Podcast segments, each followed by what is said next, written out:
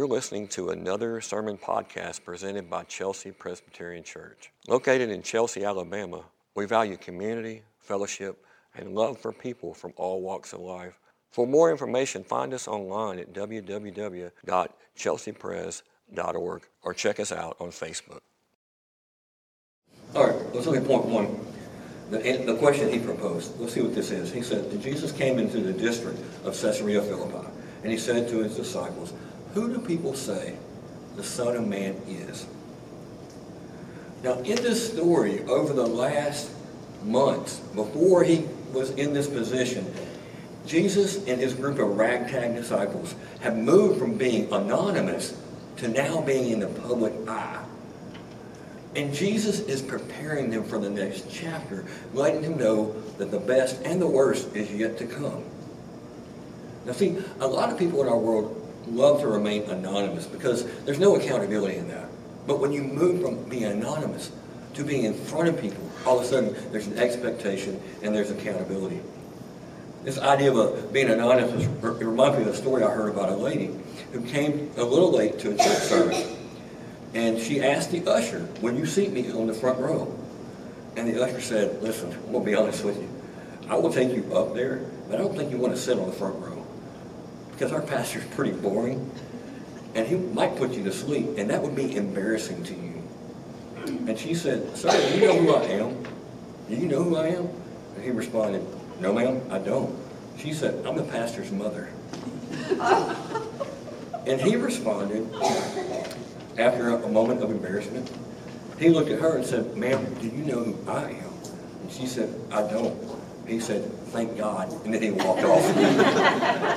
so, but, see, the, the disciples uh, and Jesus, they are no longer on the grid. I mean, off the grid. They're no longer anonymous in, the, in this area. They're at the forefront of the public eye. And Jesus is preparing them for what they're about to encounter. So let's look at the question he is asking. He's saying there's a lot of talk around town about me and about you. People are trying to figure out who I am and what I'm about. So I'm asking you, as my friends, what do you hear people saying? Now, first thing you need to know, there's actually part of an answer in this question. If you didn't notice, there's this phrase called Son of Man that Jesus calls himself. See, this title of Son of Man refers to an Old Testament vision that was given by the prophet Daniel. And Daniel gets this vision of, of the throne room of God. And on the throne room of God is someone he calls the Ancient of Days, which is God the Father. And someone comes to the Ancient of Days, God the Father, and walks up as one like the Son of Man. And he is then given authority to go to the world and judge it.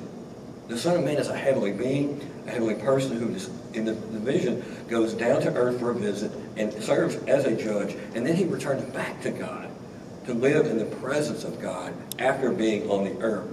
This is what Jesus is identifying himself as when he says, Who do they say the Son of Man is? Look at our quote in our, our bulletin at the very beginning of the order of worship. It's a quote by R.C. Sproul. Because sometimes there's confusion over this idea of the Son of Man. He says this We tend to think that Jesus calling himself the Son of Man is an expression of humility, when in fact it was a claim of divine authority.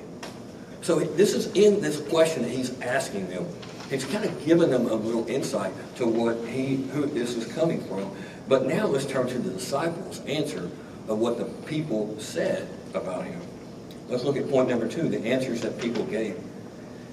And they said, some say you're John the Baptist. Others say Elijah. Others, uh, Jeremiah or one of the prophets. But he said to them, who do you say that I am? Now I think the disciples here are being a little nice to Jesus.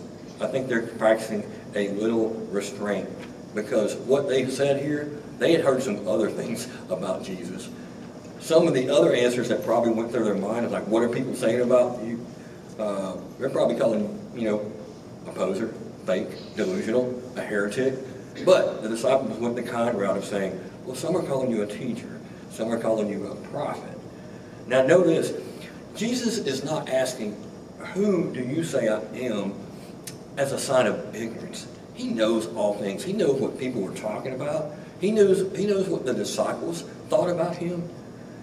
Uh, the question was not motivated by some vain, vanity or he wasn't fishing for a compliment here.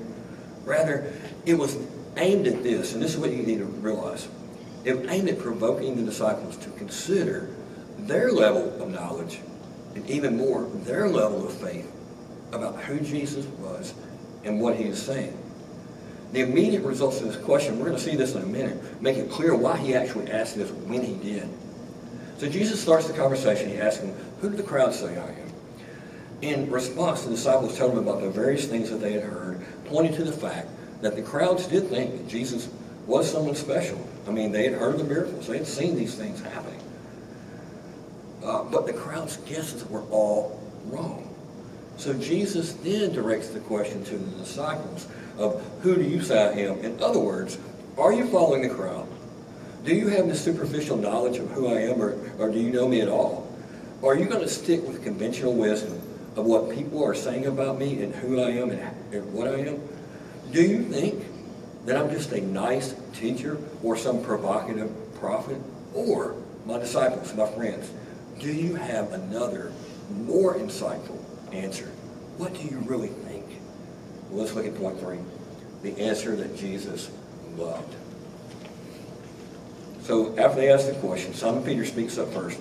Simon Peter says, You are the Christ, the Son of the living God. And Jesus answered him, Blessed are you, Simon Barjona, for flesh and blood has not revealed this to you, but my Father who is in heaven.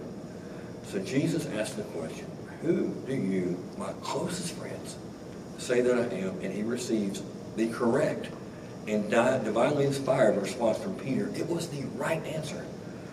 Peter gives the answer, but the Peter, but it's not from Peter. You notice that? It says it's from God. God, God had given him that knowledge, that wisdom, and the faith to believe that. This marks a turning point in Jesus' teaching ministry with his disciples. From this point on, when, when they make this profession of faith, when they say, Jesus, we believe this, this is who we say you are, Jesus at this point is going to uh, give them additional information. It's going to be hard for them to hear. And it's going to be shocking for them to hear. The verses after this, we don't have it in the passage today, but basically say this. From that time, Jesus began to explain to the disciples that he must go to Jerusalem, he must suffer many things at the hands of the elders and the chief priests and the teachers of the law, and that he must be killed. He was going to die. He was going to leave them. See, Jesus refrained from telling his disciples about the death and the resurrection until they had reached an important milestone, namely until their faith got to the extent to where they could express their conviction that he truly was the Son of God. And they needed to get be reminded of this before life got as crazy as it was going to get. See, when we enter times in our life that are out of control, uh, that we just feel like it's just testing our faith, we have to be reminded to go back to the things that we know to be true about Jesus, about Christianity, about the things that God has called us to do and provided us with. When the disciples heard that, that Jesus was going to die and leave them, how they handled it was going to depend on to what extent they believed and knew Jesus to be. Knowing that he is the Son of God, they should be, should be able to trust him, even to the point of accepting his death and even their own death later without being shaken. Jesus' question today of who do you say I am is a great example of his teaching methods, and we've seen this time and time again, because when you ask a question, you're wanting engagement. It promotes thinking. It draws out a thoughtful response. And every day, we are called to grow in our faith as Jesus is asking us, who do you say I am? See, there's always more to know about Jesus. If you don't realize this, you're always going to be stuck, and you will never grow in your faith. But here's the thing in the end. I think Jesus is asking the same question of you and I today, especially during this Christmas season. See, just like Jesus asked the disciples during his time on the earth, Jesus is asking each of us every day, who do you say that I am? See, the world around us is trying to downplay everything that Jesus is about. As we said last week, they love serving Jesus, they don't like authority Jesus. Uh, and so the world is just trying to say, okay, I, I can, I can see him being a, a nice moral teacher, or even at worst, the world around is saying he is a man that suffered from a mental disorder. He's delusional. However, when we say in our hearts, in our minds, and even out loud that Jesus is our Lord and our God, we are making a radical transition in our lives of coming to the point of accepting him as he is, not bits and pieces, not just the parts that we like about him. Jesus asked this question because he wants to know if we believe that he is the Messiah, our Savior, our Lord. We have a choice that we can either agree with Peter that he's the Messiah and Savior of our soul, or we can follow along with the culture of the world and make Jesus out to be someone that he is just not. Jesus' question today pushes us deeper in our faith and in our knowledge. So right here, during this Advent season leading up to Christmas, we are all personally confronted with the question of who is Jesus and what role does he play in our lives? It's not really even a test of faith as much as it is to, a call to re-examine every day the relationship that you have with Jesus. I'm not asking you this morning, do you know Jesus? That's not the question. I'm saying, what is the depth of your knowledge that you have? And are you willing to admit that he plays not only a role in a general way as Lord of the earth, but Lord of your life? To guide you, to lead you, to love you, even be in charge. You giving up control, even being in charge of your life decisions on every moment, everyday basis. That's the, the, the question that we need to contemplate as we come to the table this morning. Let's pray. Father God, thank you uh, for just reminding us that uh, the depth of who you are. Lord, so many times in my own life, uh, I love Jesus uh, in the manger, the little baby, seven Italian. I do not want to submit to you being the Lord of my life. Help us all in that. Help us not to take just bits and pieces of who you are or just have this one-dimensional Jesus in our life that's just here to serve us whenever we want it, out of convenience, but that we won't submit our lives to the authority of what you say and what you call us to do. Help us to grow in our faith. Help us to grow in our knowledge of who you are. And uh, we pray all these things in your name. Amen.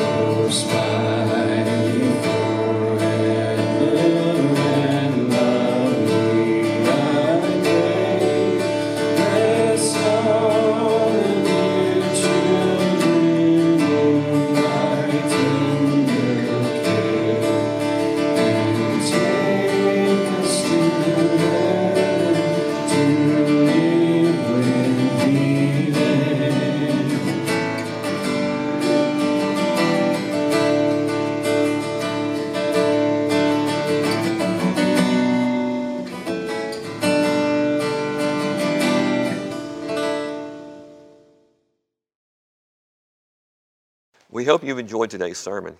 We want to remind our listeners that our doors are always open at Chelsea Presbyterian Church, and we invite all our listeners to join us for worship. You can visit us at 10:30 on Sunday mornings at Chelsea Middle School. To hear more of our sermons from our church or for more information, you can find us online at www.chelseapres.org or check us out on Facebook.